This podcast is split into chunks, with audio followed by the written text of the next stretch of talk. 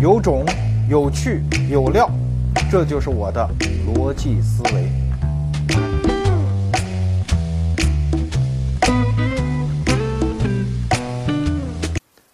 欢迎各位来到逻辑思维。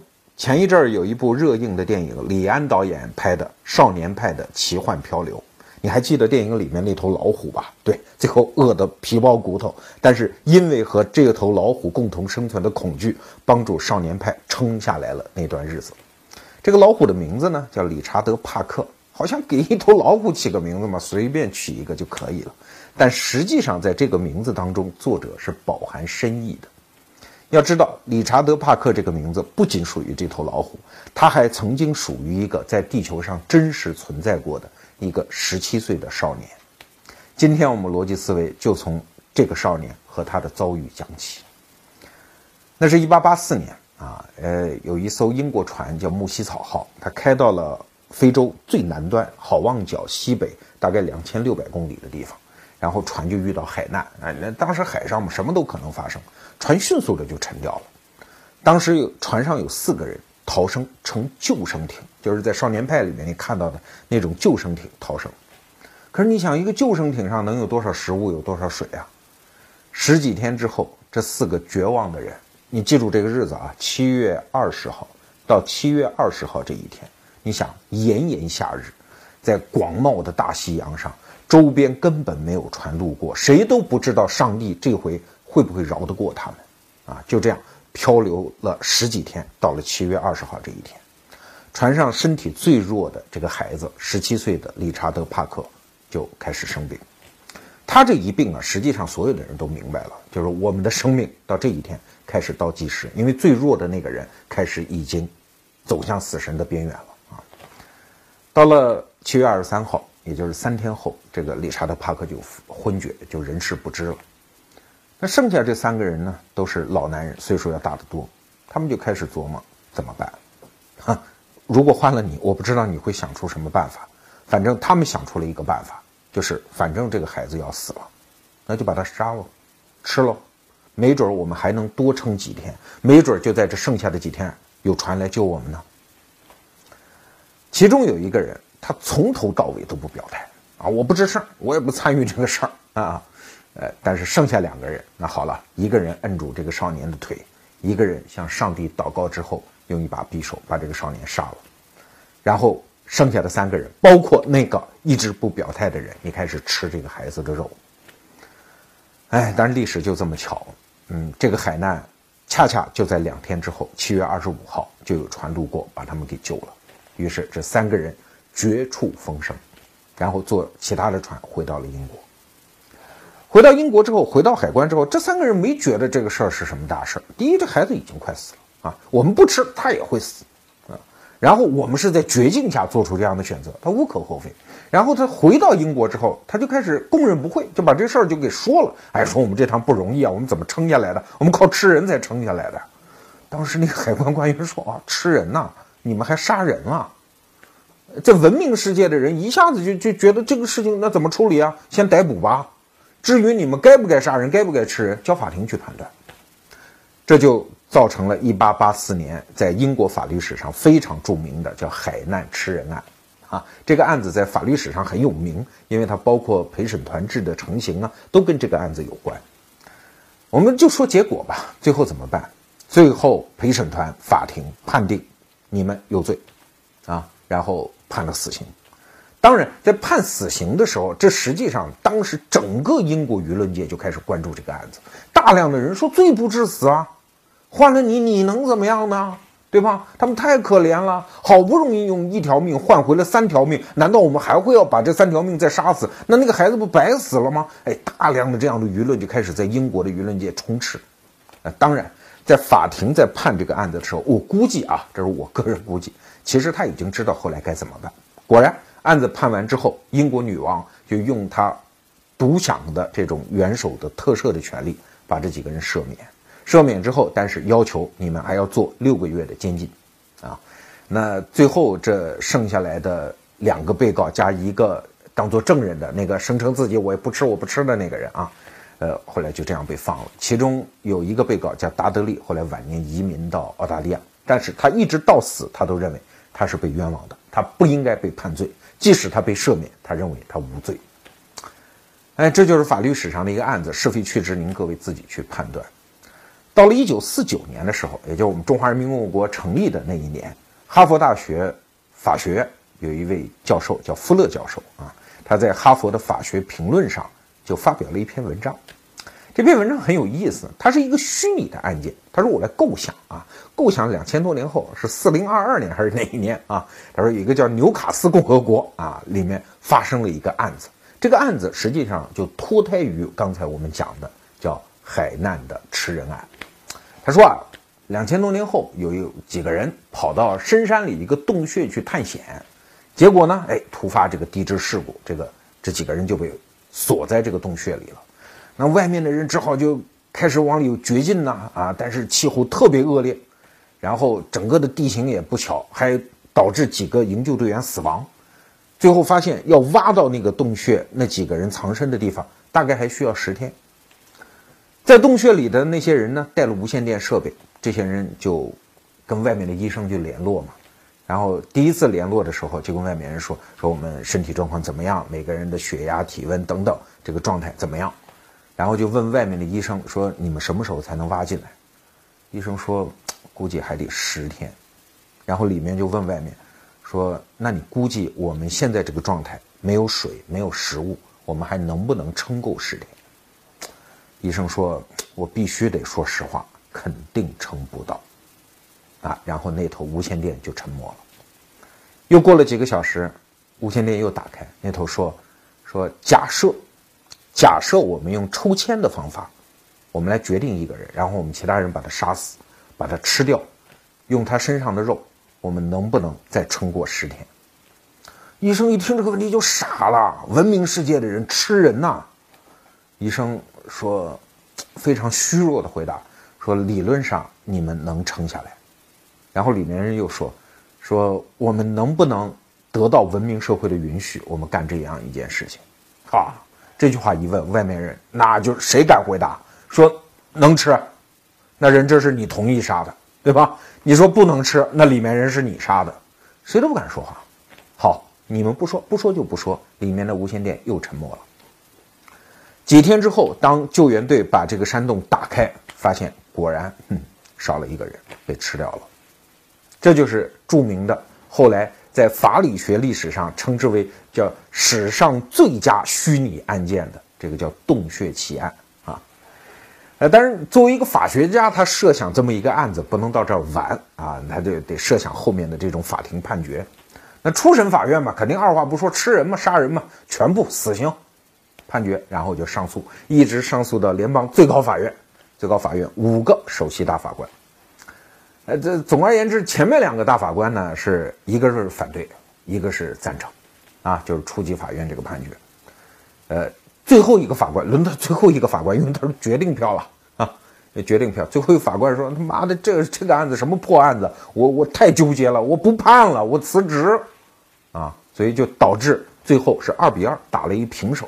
那既然上诉之后是平局，那就是意味着维持初等法院的判决，所以好像是4022年哪一天，反正编的一个日子吧，这剩下来的几个人就被执行了死刑。案子就是这样。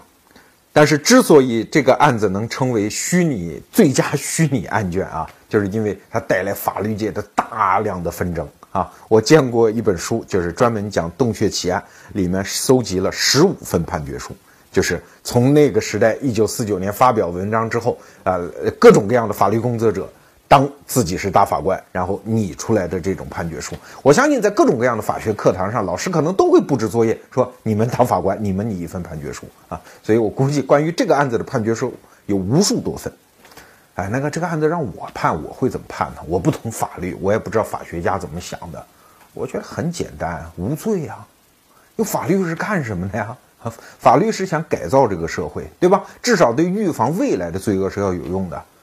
就算是这几个人，我们假设他就知道他出来之后一定会判死刑，他在那个刻可能他还会吃，对吧？因为他只要能活几天，只要未来的生命还处于不确定性当中，眼下的事他可能就会干。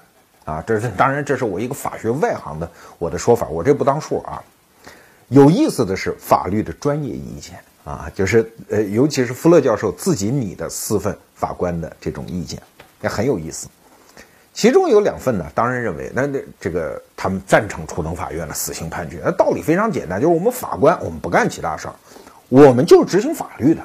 啊，至于其他的人怎么看这件事情，包括我们判决死刑之后，总统会不会给他特赦？哎，你像我刚才讲那个海难吃人案，他不就是最后女王给特赦？这有办法解决，我们法官就干自己法官之内的事儿，我们有法必依啊，执法必严，我们就干这事儿。而另外2个法官提出来的观点不一样啊，其中有一个福斯特法官，他的观点就非常具有代表性。他说是这样啊，他说这个法律啊，它只能适用于我们文明世界，我们每个人共同生活，彼此联系，所以我们要制定法律来规范我们的生活。可是问题是，这几个人当他们被埋在洞穴里的时候，他还是在文明社会吗？我认为他们已经回到了蛮荒时代啊，他们与世隔绝了，他们自己自成一个社会啊。我们的文明社会的那些律条、那些法条还能不能适用于他们呀？你如果把他们看作一个单独的蛮荒社会的话，你会发现他们4个人那就是契约啊。在蛮荒社会，契约就是天大的法呀，这就是法本身呢。如果我们4个人决定啊，说我们抽签，抽签完了之后，我们决定把谁杀了。如果这个人在认赌服输的话，那他们的契约就是他们社会的法律啊。啊，所以他们是遵法守纪的呀，我们怎么能用我们文明社会的法来判断他们呢？哎，我觉得不管这个福斯特法官写的这个判决书，当然都是虚拟的了啊，这对不对？我觉得这个道理啊，还真的有点能说服人啊。所以在法学界、法理学这样的一个非常枯燥的课堂上，非常感谢福勒教授能够给我们提供这么一个有趣的案例。可能这个问题，在多少年之后，可能都探讨不清楚。但是它会有永恒的魅力。但是我今天的逻辑思维恰恰想提出一个相反的论题。好，在蛮荒社会里，我们可以根据契约牺牲一个人，然后维护大多数人的利益。那么在文明社会里，我们可不可以这么做呢？为了大多数人的利益，我们去牺牲少部分人的利益呢？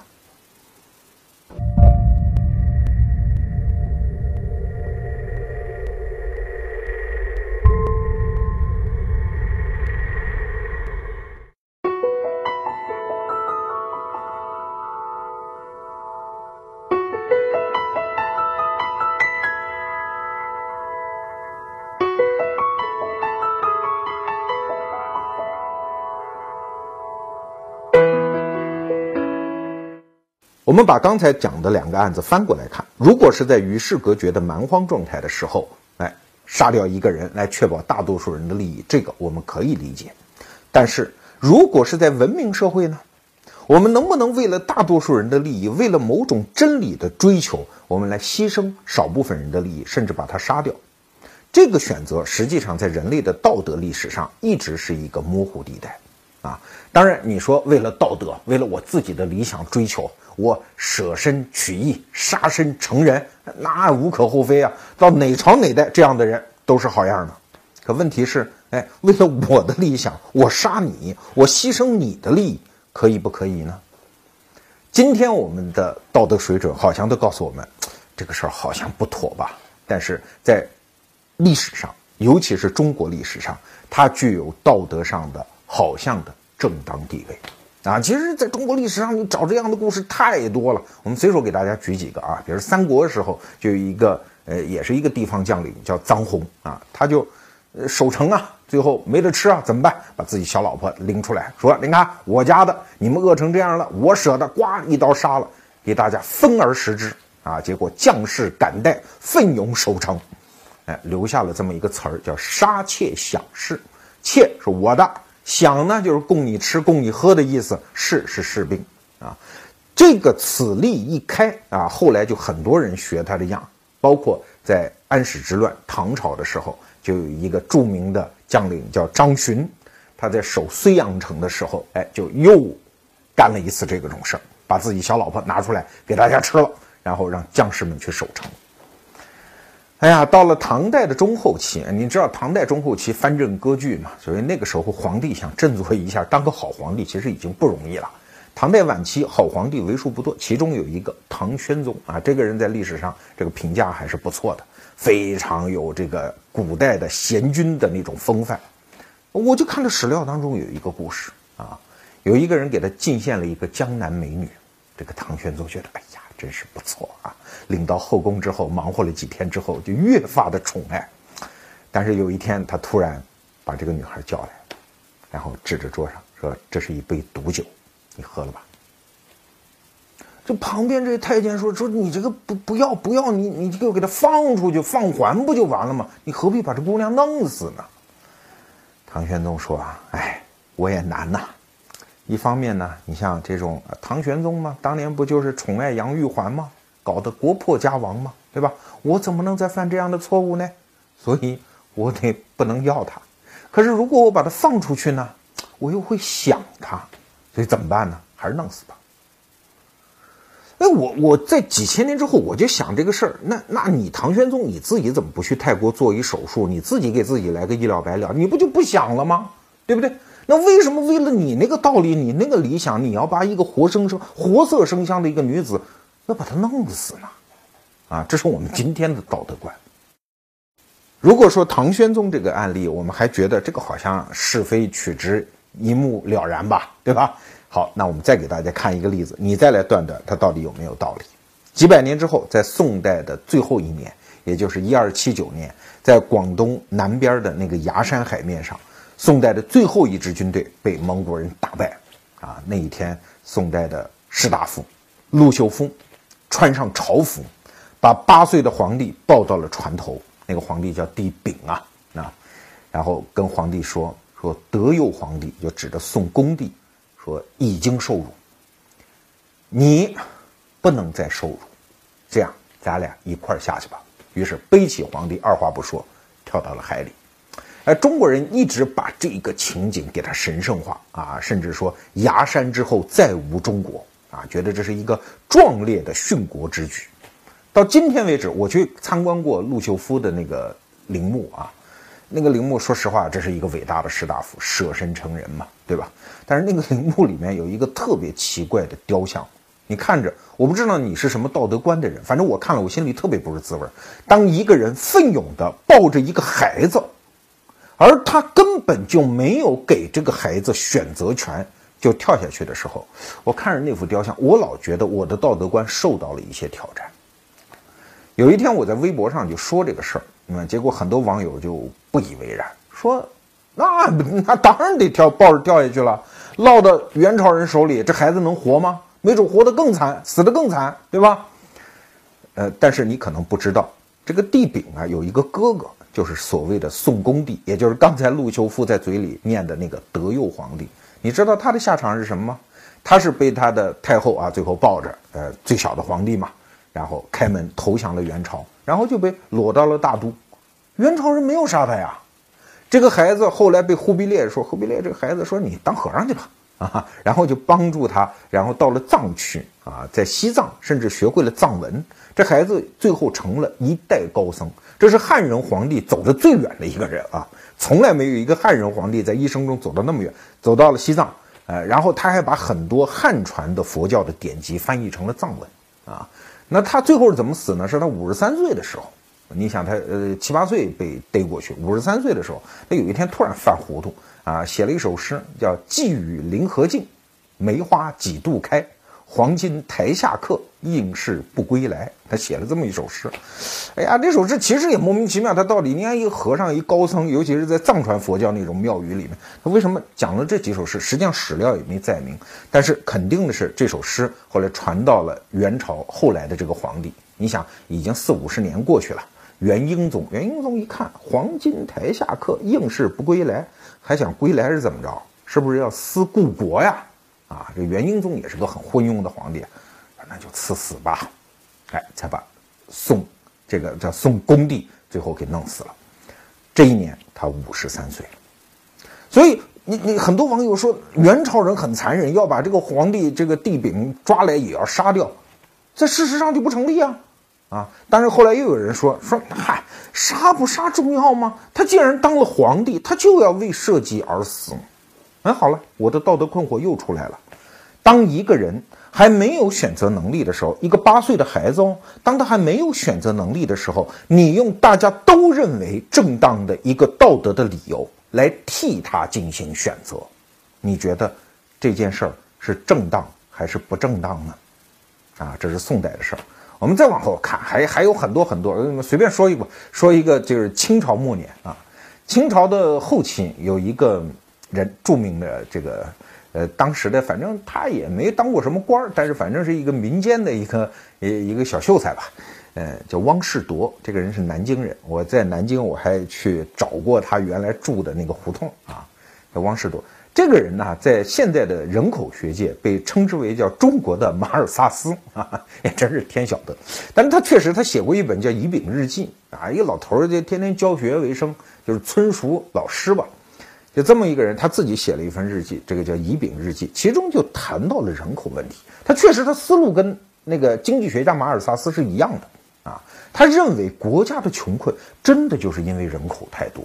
啊，包括到现在我们的学术研究界觉得他这个结论是对的，哎，但是后半截这老头就说这个人口多，怎么办呢？啊，他就提出了一整套的方案。你听听这个方案啊，刚开始还有点像话，比如说主张晚婚啊，男子25岁之前不准结婚，女子21岁之前不准结婚，哎，这还对。说但凡有人怀胎，如果被人排查出是女胎，就下那种良药啊，就给他打胎啊。这个听着，反正我们现在计生干部也在这么干啊，好像虽然我们计生干部不分男胎女胎，那剩下来的就更不像话了啊。说看到生下女孩子，你就干脆就弄死就算了啊，因为这个汪士铎认为啊，天下人口多，就女人多嘛，这生孩子的机器多嘛，所以生下女孩就干脆就把她淹死啊。甚至生下孩子呢，也去判断这个孩子是不是眉清目秀啊，是不是四肢健康呀？如果不行，哎，也弄死就算了。所以天下人口就得官府出面啊，要下定决心去减少人口。哎，这比我们现在计生干部那干的要过分的太多太多。这就是一个汪士铎的老先生，怀着一颗忧国忧民的心啊，在做学术判断和马尔萨斯先生做出了同样正确的学术判断的情况下，提出了这样的一个解决方案。我不知道我这么说完，你的道德观有没有受到冲击呢？为一个正确的事情，我们真的能够损害他人的利益吗？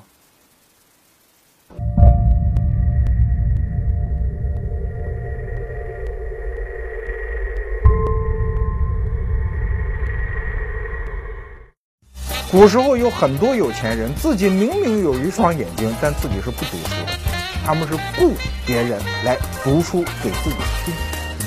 从今往后，我就是您身边的这个读书人。读书是一件很苦的事情，所以我的口号是死磕自个儿，愉悦大家，这就是我的逻辑思维。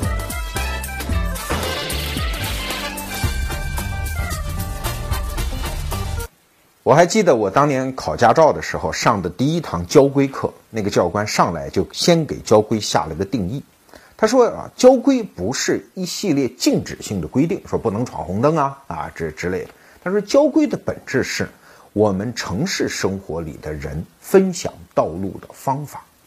哎，我觉得这个定义下的真妙哈，哎，确实是这么回事。但是你看，我们这一个现代人在城市里共同生活，其实我们都是要探寻这样的方法。这些方法有一些基本的规则，比如说为了多数人的利益，我们可以暂时牺牲少部分人的利益。哎，这个话听起来没错吧？跟在蛮荒状态里说为了3个人活着可以把1个人吃掉，那个道理似乎是一样，虽然强度不同啊。在一个十字路口，这边车多，这边车少，你说警察先放哪个？当然放车多的了，因为你们那边人少嘛，对吧？但是现代生活的伦理恰恰在告诉我们，这个为了多数人的利益牺牲少部分人的利益，一定是要有限度的，而且是要有规则的。如果属于他的权利，你根本就不能动，根本就不能把那个简单的4则运算那个算术方法带入这样的情境。啊。我还记得那个潘石屹跟我讲过一个道理，哎，他说这个民主啊，一定要有自由和财产权利保证在先啊。然后他说，如果有一天有人提议说我们把潘石屹和张新家的钱都分了吧，啊，全国人民投票吧，他说除了我跟我老婆，谁会投票反对呢？对吧？那我们钱就被分掉了呀。确实，当我们在呼吁民主社会的时候，保障公民的私有财产权利这样的一个基本的限度，可能要先行建立这样的规则。如果我们任由这个道理，也就是为多数人的利益可以牺牲少部分人利益，任由这颗种子成长，那它就一定会成长为一棵邪恶的参天大树。1935年的时候，当时的斯大林和他的亲密战友革命的海燕高尔基同志啊，就邀请法国著名作家罗曼·罗兰访问苏联。罗曼·罗兰就是那个约翰·克里斯多夫啊，那个著名的世界名著的这个作者，访问苏联。当时斯大林的算盘就是，哎，你来苏联看看吧，你反正是左派的，对不对？然后回去跟法国人民说说，苏联还不错，哎，就是打着这样的一副牌。罗曼·罗兰确实也是一个左派，而且至死都是一个左派啊。包括他这一次访问苏联之后，他写了一本叫《罗曼·罗兰的莫斯科日记》。这份日记因为各种各样的原因啊，他临终的时候告诉大家说，50年内不要发表，所以是他死了之后50年之后才发表。大家抽空可以看一看。在《莫斯科日记》里，他就记了这么一个场景：他跟他的夫人就看到一个富农的孩子。啊，这个孩子呢，就到处工厂都不要他，然后饥寒交迫，人都快就完全没有活路了。然后这两个人就是罗曼·罗兰和他的夫人，就问高尔基说：“为什么这个社会会有这样的人？啊，他几乎没有活路。”高尔基其实也很尴尬啊，然后就说了一句：“说那让我们来做一个选择，如果为了多数人的利益和少部分人的利益的话，你觉得会牺牲哪一些人呢？”说白了就是富农嘛，这种人就应该从国家的机体里被排斥掉嘛，对吧？我们不把他直接抓起来枪毙就不错了。这个时候，罗曼·罗兰的夫人在旁边讲了一句话，请注意啊，这个时候是1935年，罗曼·罗兰的夫人说：“如果为了多数人的利益可以牺牲少部分人的利益的话，我们还有什么资格去骂隔壁那个希特勒去迫害犹太人呢？”对呀。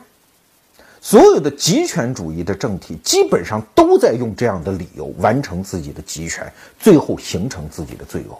纳粹德国就是这样。所以后来有一个德国的哲学家啊，女哲学家叫阿伦特，也曾经是海德格尔的女朋友啊，这个人他就写过一本书叫《极权主义的起源》。他这个极权主义他画了一个像，他说他有几个特征。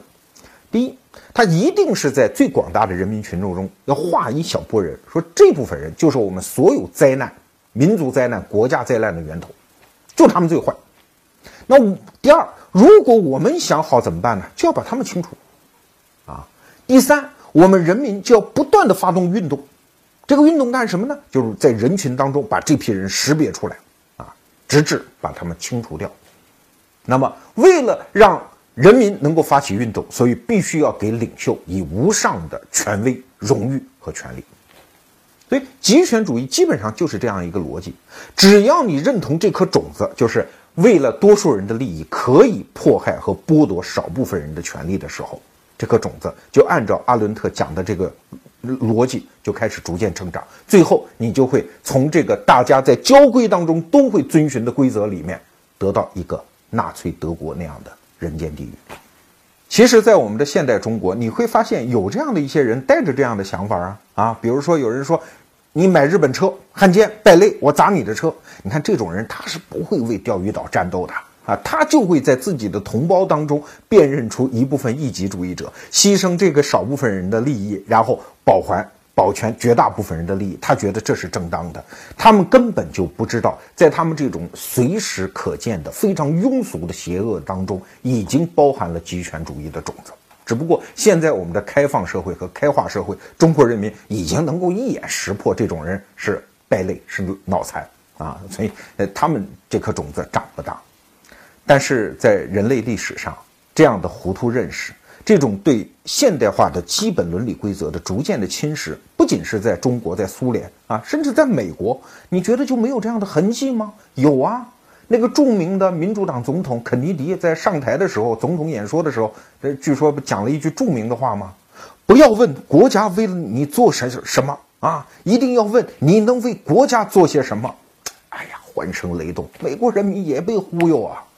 结果有一位经济学家叫弗里德曼，他就很愤怒地写了一段话，说搞清楚没有，到底国家为了人民还是人民为了国家呀？啊，所以弗里德曼讲了一句特别经典的话，他说我们自由主义者既不关心国家可以为人民做什么，也不关心人民可以为国家做什么，我们关心的是我们人民可以通过国家来做些什么。哎，其实不是说什么美国人就牛啊，认识到这些原则的，你比如说中国的现代的自由主义大师胡适，他其实早就把这番道理讲得非常明白。在最早1917年的时候，胡适和这个陈独秀两个人在发起白话文运动的时候，那陈独秀嘛就是典型的我们现在称之为叫真理病患者啊，就是心里有个真理，那个真理就成了他的一个病了啊。所以他在讲白话文的时候，他就讲过类似这样的话，说这个道理已经如此明白了，不容辩驳啊，这个事情就是真理。胡适说哪有什么真理哦，我们这一代人认为的就是真理吗？慢慢的渐渐的才能搞清楚嘛。后来白话文运动有一个著名的批判者，就是当时的晨报。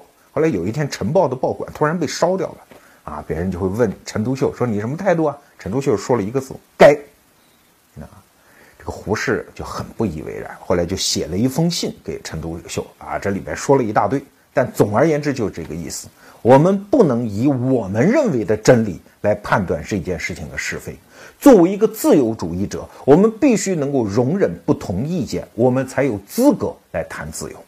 在1930年的时候，胡适有一篇著名的演讲叫《介绍我自己的观点》啊，它里面有一段非常著名的话，他说如果有人告诉你们牺牲你们自己的自由去争国家的自由，而今天我要告诉你们的是，争你们个人的自由就是争国家的自由，争你们个人的人格就是争国家的人格啊！一个现代化的国家不是由一群奴才能够建构的起来的。这段话非常有名。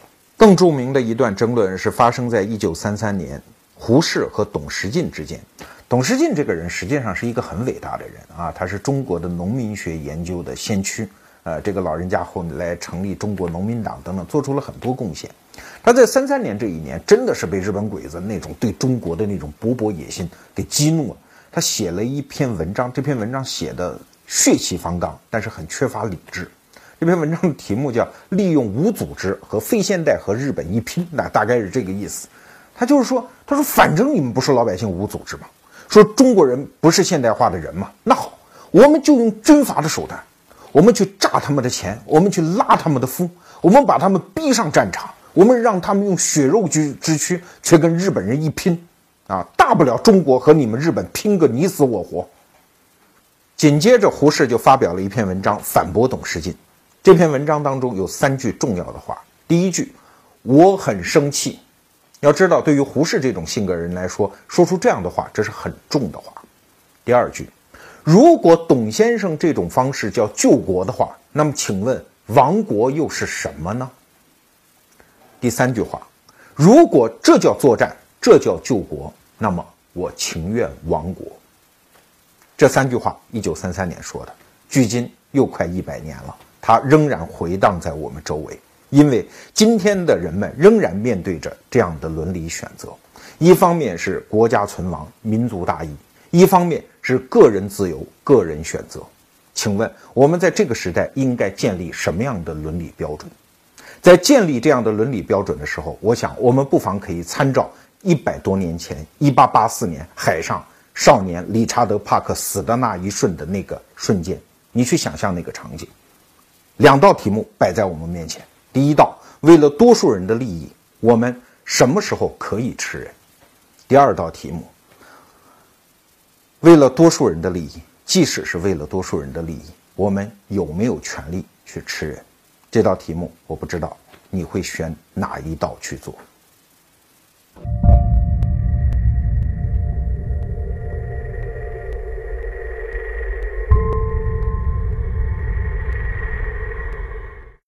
大家好，我是本期逻辑思维的客串小编，分享一下我的感受。在《剩女照亮未来》的戏里，爱情这个千百年来一直被文人骚客用最华丽、最优美的词藻精雕细琢的话题，被罗胖用猴子交配的道理进行了重口味的解读。本期被重口味解读的是正义与道德，这个一直光辉激昂又振奋人心的话题，却被罗胖在该不该吃人的问题上纠结的追问、展开和分析。为什么逻辑思维解读的问题总会带来很多新鲜的、跟主流不一样的观点呢？我想任何人都无法了解这个世界的全貌。如果说每个人都是在用盲人摸象的方式来了解这个世界，那么罗胖就是去摸大家都不摸的地方，然后还大声告诉大家他摸到了什么。